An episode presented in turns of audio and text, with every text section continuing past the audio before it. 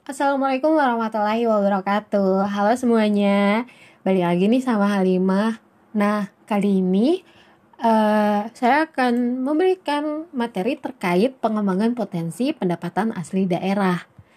Dalam rangka upaya peningkatan PAD sendiri Perlu dilakukan pengukuran keberhasilan dengan menghitung indikator keuangan Yang terjadi dari daya pajak, efektivitas, efisiensi, dan elastisitas untuk menganalisa sumber-sumber PAD yang dibutuhkan pengetahuan tentang beberapa variabel yang dapat dikendalikan dan tidak dapat dikendalikan yaitu ada kondisi awal daerah, peningkatan cakupan, perkembangan PDRB per kapita real, pertumbuhan penduduk, tingkat inflasi penyesuaian tarif, pembangunan baru, sumber pendapatan baru, dan perubahan peraturan.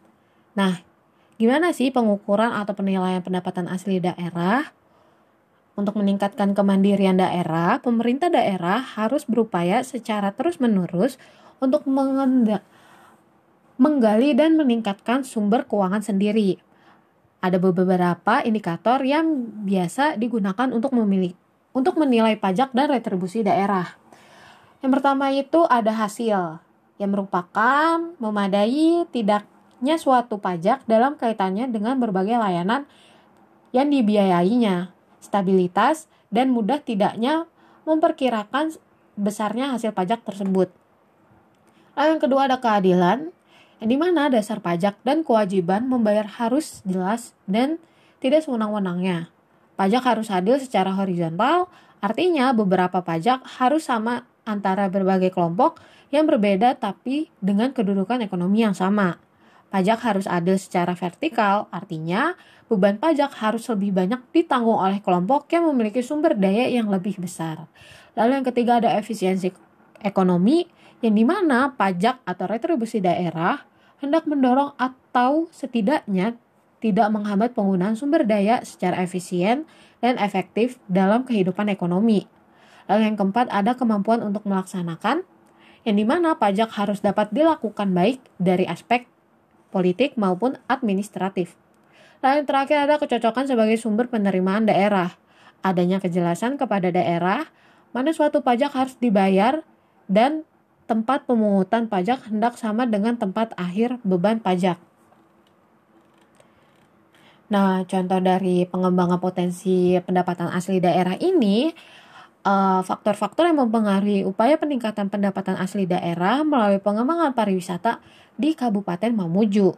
Itu ada faktor pendukung lain, yaitu letak daerah yang strategis dan adanya fasilitas penunjangan pariwisata. Sedangkan faktor yang menghambatnya itu adalah masalah kebijakan, kurangnya ang anggaran dana, promosi daya tarik wisata yang belum maksimal, pengelolaan daya tarik wisata yang belum serius, sumber daya manusia yang berkualitas untuk mengelola daya tarik wisata masih terbatas baik dalam lingkup pemerintah daerah maupun masyarakat sekitar daya tarik wisata dan tidak adanya kerjasama pemerintah daerah dengan pihak swasta. Melihat dari faktor-faktor tersebut, kita dapat mengambil kesimpulan bahwa Dinas Kebudayaan dan Pariwisata Kabupaten Mamuju belum serius dalam meningkatkan pendapatan asli daerah melalui pengembangan pariwisata di Kabupaten Mamuju.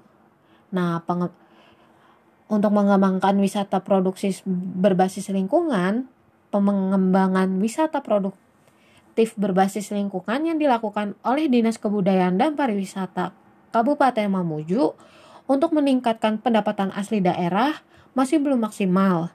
Hal ini dikarenakan gerakan kelompok sadar wisata yang dilaksanakan oleh Dinas Kebudayaan dan Pariwisata Kabupaten Mamuju untuk memperdayakan masyarakat sekitar daya tarik wisata tidak berjalan dengan baik.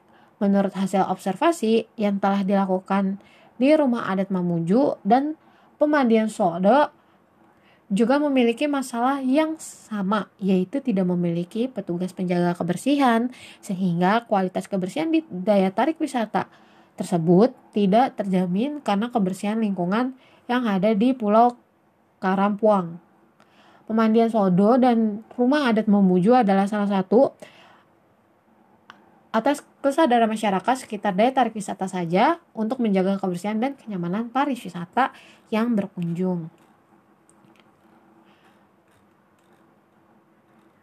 mungkin segitu saja uh, informasi yang dapat saya sampaikan. Kurang lebihnya mohon maaf. Sampai bertemu di uh, materi atau informasi selanjutnya. Wassalamualaikum warahmatullahi wabarakatuh. Dadah semuanya.